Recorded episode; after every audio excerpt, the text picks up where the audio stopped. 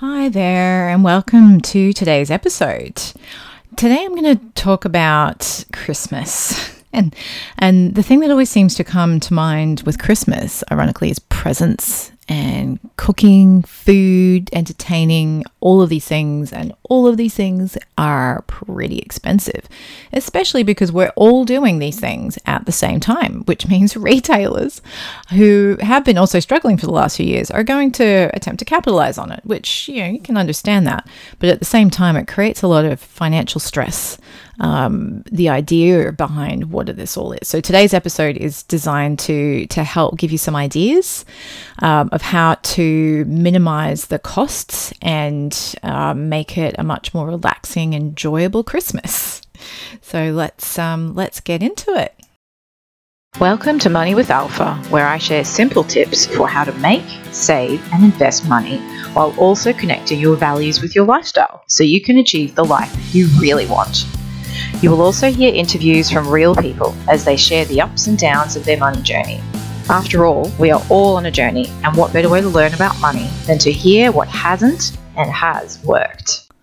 All right, so we we'll start talking about like the, the gift side of it um, before I get into the food side of it. So we'll kind of put it on two different two two different groups, um, and there's five main main ways that that I see is possible to still have the, the joy of gift giving and receiving without it breaking the bank because the last thing that you want is to come January with your great New Year's resolutions, and I'm sure there's probably going to be some financial revol- uh, re- revolutions. No, revolutions. There we go. Resolutions. Wow, that that's a word I've struggled with today. Uh, revolutions, kind of um, Freudian slip, I suppose. But anyway, so with New Year's resolutions around money, and then comes the credit card bill from Christmas, and you're like, oh damn it, I'm one year, one month into the year, and I'm already behind on the things that I want to. So to try and uh, alleviate or avoid that altogether um, we'll look at the five different things that I, I think can be possible. The other aspect of it is is planning already then for next year and having a gift fund kind of built into it because there's still birthdays throughout the year as well. So it's if, if you struggle with that and you've got a lot of people to buy for during the year, it might even be worth carving off a certain portion of your income each month into a gift giving fund even so, though, I don't, uh, yeah, try not to go overboard with that either because some of the gifts I, I hear, you know, even like hundreds of dollars on on like entertainment systems for, for children, even. I'm like, oh my God, that's that's a lot because it also then creates this artificial kind of expectation that that's just what gift giving is. It, it creates also the pressure that's got to be some big, expensive thing. And that's the way you show you love somebody. And that's not it at all. Um, it's, you know, we're trying to strip this back to basics and, and remember that that Christmas and gifts are all about there is a joy of giving and a joy of receiving, but it's about making sure that we have quality relationships and we spend time with the people that we love um, and quality time at that too. So that's that's what we'll remember more than the gift that will eventually either get given away, sold, or thrown away. Um, and even with kids, you look at them, quite often they're happy with a box. I'm not suggesting you give your kids empty boxes, but it could be a like fun little experiment. Is just wrap up an empty box and see what they do. They'll probably find it quite entertaining. Uh, that wasn't one of my five though, just just FYI. All right, so number one is making gifts. Now, there's the joy in the making as well, and then it's also somebody you, you as a recipient of that you're like wow this person put in all this effort to make something just for me um, and that's a really special thing. And you can make all sorts of things. It depends what you enjoy making. If you enjoy woodwork, you can do that. Um, obviously, you try not to make the you know inputs to the making too expensive either, because otherwise it sort of it kind of negates a little bit of the the point. Um, although the making is still nice in itself, but things like just on the weekend, for instance, we had a bit of Sunday was like a, a bit of a, making home making bee. Um, we had friends around. We turned it into a bit of a social occasion, and we made bath bombs, which are pretty simple and easy to make. There's some good recipes around, and they're just things that you'd often have around the house anyway, like bicarb, uh, bicarbonate soda, um, corn flour citric acid you may or may not have. There's and then epsom salts. Most of us will have that in our bathrooms.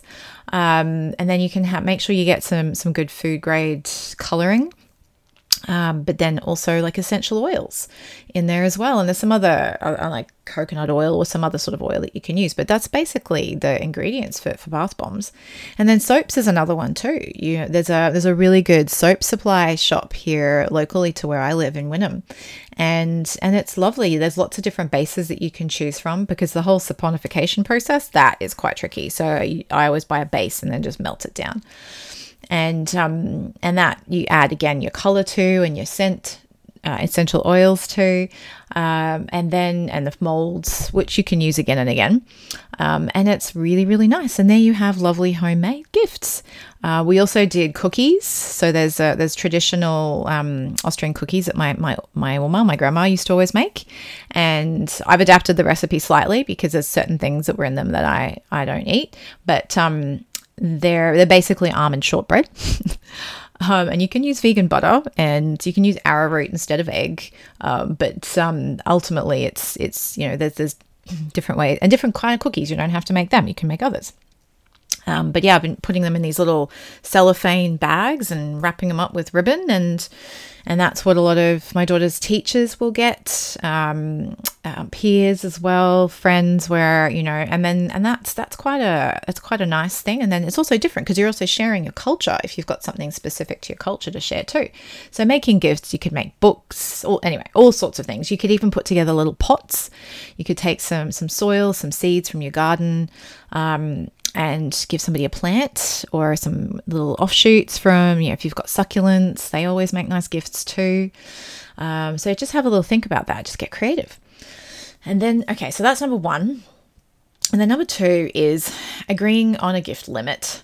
So this is this is very much um, something that you can chat with about the family, like amongst family and friends, and you could even say, "Look, let's just buy presents for the kids. Like grown-ups don't get the, don't get presents, but the children will get the gifts, and even then, we're going to limit it to say twenty dollars a kid, and that is really possible to do. I mean, you can go on the sort of the the discount shopping sites, um, and a lot of the, the the big stores are having sales at this time of year, or you could even go into nice little local toy shop shops. We've got a nice one here again in Wynnum, and just buy a couple of little different things, like even some pots of some pots of um, like Play-Doh or um, clay, some nice pencils or watercolors, things like that that kids can then actually do something with. It's not just a plastic toy that they'll be interested in for five minutes and then discard.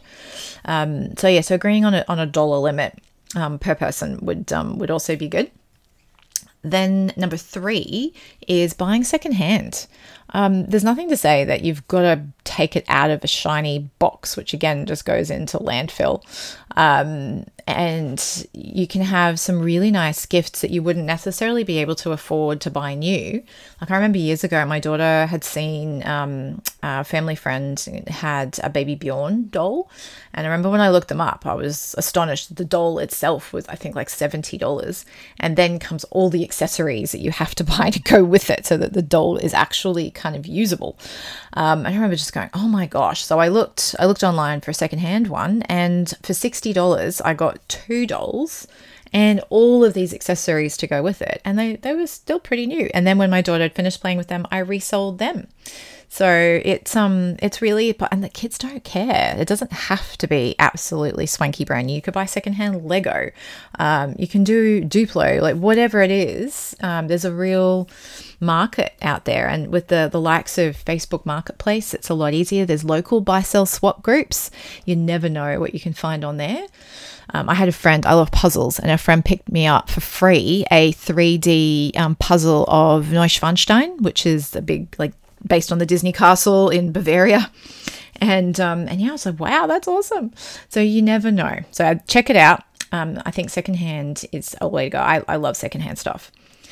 The next thing too is books. Um, books in of themselves are aren't too expensive in themselves. Plus, they can also be quite meaningful. There's some amazing books out there, and I've got a stash of a few that I regularly give to to friends. I'm like, oh, this is such a great book, and then like so and so would that would they'd love that.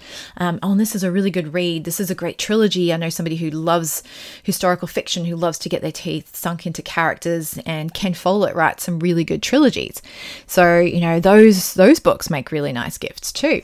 Um, and you can even get secondhand books. Again, near me here, there's a there's a really good secondhand bookshop, and you can pick up some really awesome books from there too. Um, and that also, you know, is something that someone can enjoy on Chris- over Christmas. They might have a little bit of extra time where they can actually sit and read, and so having a, a good book to sink their teeth into is actually, you know, a, like a real joy. so I, I I love books, and they're also a way to get you kind of thinking about or reading something that you may not have picked up yourself but someone else who knows you has read it and loves it and thinks that you would love it as well and has shared it with you. So it's it's it's quite a thoughtful a thoughtful gift.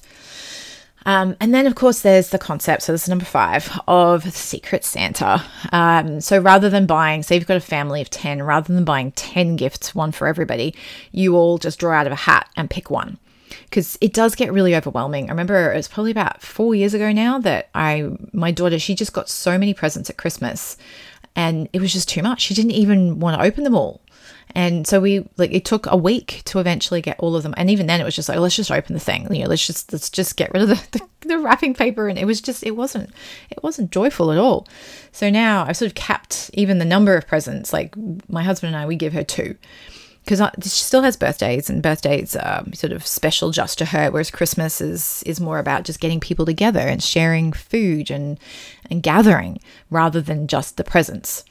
Um, and there's still advent calendars and there's still chocolates so there's still always so much. Anyway um, and then I've, I've also like limited what my parents give my daughter as well because then there's that too and yeah there's just so the, the vol it's not about volume um, so Secret Santa is another is another good one, and you, you do it in workplaces all the time, and it's it's actually kind of fun. Then you end up like, oh, who's gonna who am I gonna get? Who got me? What are they gonna get me? And and um, yeah, and you still put thought into it, obviously, but and the price point can can be you know you could say for that sort of thing you know fifty dollar limit, and then you get to get something a little bit more decent but you're only doing one rather than $50 per person and there's 10 of them so you know saving hundreds of dollars there. So there, there are just a few ideas to, to think about with Christmas from a present perspective.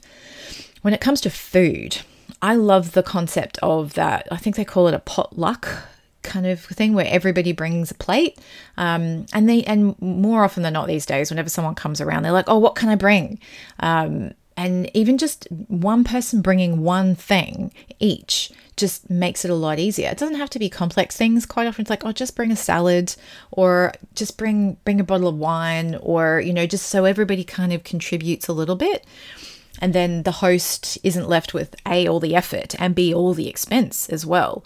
So just to, to try and even if someone just bring oh i'll bring a platter of nibbles and someone's like oh i'll just i'll bring something sweet. And you just kind of like divvy it up to make sure you know there's no duplication and it kind of all goes together. Um, and that way it's it's just a lot easier. And then people also feel nice because they're they're contributing and and you're sharing. And you also get again that's the variety. You get to try something else. I discovered an awesome salad that friends friends brought one time. And I was like, this is really good. I'm going to copy this recipe because I love it. Um, and it was just a potato salad, but the way she'd done the dressing was just fantastic. So she and I often share recipes because whenever we go to each other's houses, we all bring always bring something and um, and it's really nice. You get to try something new. So that that's another way to just kind of share the the cost a bit. And then of course there's going to to stores like Aldi or over to Costco, um, and then sort of planning ahead. But of course when you you look at like the big hams and the turkeys and stuff like that, they're often quite expensive around this time of year. So if you can try and go a little bit, you know, a little bit offbeat um, then then that tends to make it a little bit easier. I mean, I'm vegetarian, so my my eating is is actually quite inexpensive, um, especially around this time of year. Um, but everyone else in my family and friend circle are meat eaters, so we always we always prepare meat. Um, but yeah, so that's that's just something else. And same with the alcohol. You can go onto. I mean, unfortunately, we, we can't buy alcohol through Aldi or, or Costco in Queensland where I live. But if you're in other states around Australia, or if there's places like that, you can get really decent bottles of wine for like ten dollars.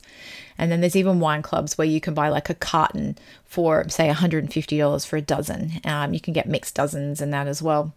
Uh, and that's one way to try and bring the the alcohol cost down. Um, you can make things like sangria. We did that one year, and that was that was really nice. And you kind of mix up your own recipes as well. and get the kids involved, get them helping making stuff. Um, you know, you can make some cupcakes, um, making cookies, or whatever it happens to be, and then it becomes a shared family experience too. Um, so yeah, there's hopefully if those sort those ideas help.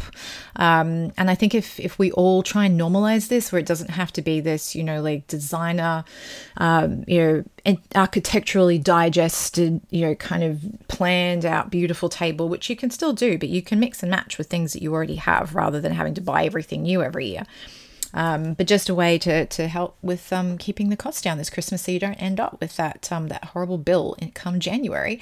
And we're again going to talk about New Year's resolutions in another episode, and you can actually start to implement them in January rather than having to pay off Christmas from the year before.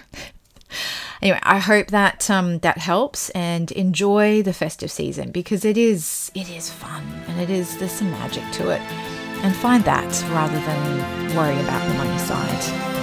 So enjoy, and I hope you have a wonderful time.